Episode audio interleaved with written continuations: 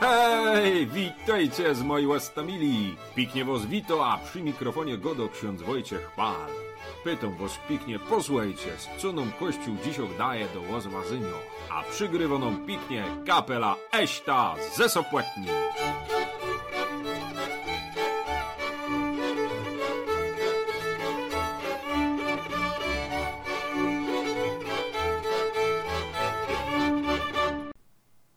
A dziś jak moi ostomili, Kościół daje nam do rozważenia Ewangelię od świętego Jana z 12 rozdziału, to se najpierw posłuchamy, potem zaś będzie o tym, jako babcia o wiośnie, wnuczce w kościele opowiadała, no i na koniec to jest moje rozważanie. Pięknie was zapraszam, posłuchajcie. Wśród tych, którzy przybyli, aby oddać pokłon Bogu w czasie święta, byli też niektórzy Grecy. Oni więc przystąpili do Filipa, pochodzącego z Betsajdy Galilejskiej, i prosili go, mówiąc: Panie, chcemy ujrzeć Jezusa. Filip poszedł i powiedział Andrzejowi. Z kolei Andrzej i Filip poszli i powiedzieli Jezusowi. A Jezus dał im taką odpowiedź: Nadeszła godzina, aby został otoczony chwałą syn człowieczy. Zaprawdę powiadam wam, jeśli ziarno pszenicy wpadłszy w ziemię nie obumrze, zostanie samo jedno, ale jeśli obumrze, przynosi plon obfity. Ten, kto kocha swoje życie, traci je, a kto nienawidzi swego życia na tym świecie, zachowa je na życie wieczne. Kto zaś chciałby mi służyć, niech idzie za mną, a gdzie ja jestem, tam będzie i mój sługa. A jeśli ktoś mi służy, uczci go mój ojciec. Teraz dusza moja doznała lęku i cóż mam powiedzieć? Ojcze, wybaw mnie od tej godziny. Ależ właśnie dlatego przyszedłem na tę godzinę. Ojcze, wsław imię Twoje. Wtem rozległ się głos z nieba. Już wsławiłem i jeszcze wsławię. Stojący tłum to usłyszał i mówił, zagrzmiało. Inni mówili, anioł przemówił do niego. Na to rzekł Jezus. Głos ten rozległ się nie ze względu na mnie, ale ze względu na was. Teraz odbywa się sąd nad tym światem. Teraz władca tego świata zostanie wyrzucony precz, a ja, gdy zostanę nad ziemię wywyższony, przyciągnę wszystkich do siebie.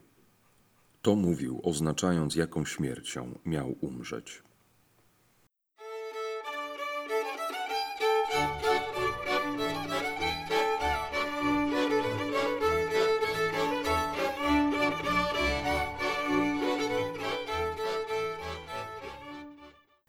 Wiecie, siedziała se rozmała wnuczka z babcią, z mądrą babcią w kościele, bo z nią poszła na, nie, na w niedzielę. No siedziała se tak pozierała, no bo jeszcze za mała była, co by wszystko pojęła i się mogła modlić z dorosłymi. No i w którymś momencie pokazuje palcem na słuchalnicę, na konfesjonał i pyta się babci, babciu, a co tam się dzieje? A widzisz, to jest słuchalnica. Tam o ksiądz słucho grzechów, co się śnig ludzie spowiadają. A to boli? dopytywała się wnuczka. Co to znaczy, że się spowiadają?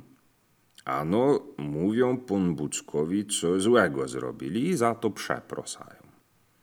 A czemu? Wnuczka się dopytywała. Jedni wychodzą uśmiechnięci, a inni płaczą, a tamten pan tak długo klęczał, ale potem był zadowolony, bo tamok pan Bucek ludzi zmieniał. A co w nich zmienia? Wszystko, prawie krzyknęła babcia. W jej sercu kończy się zima, a robi wiosna. Hej!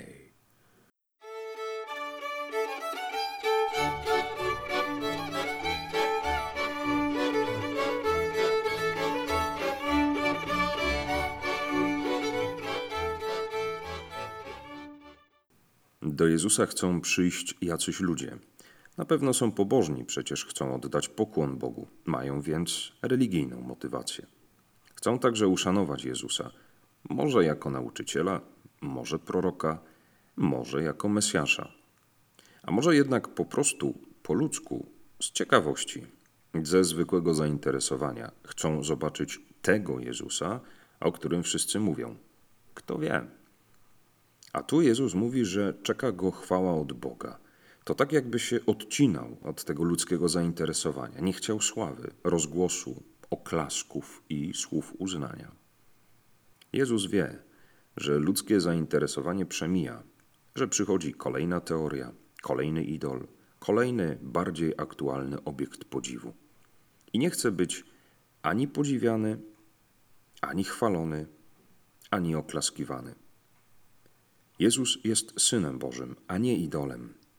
Jezus nie jest jednym z twórców, artystów ani myślicieli.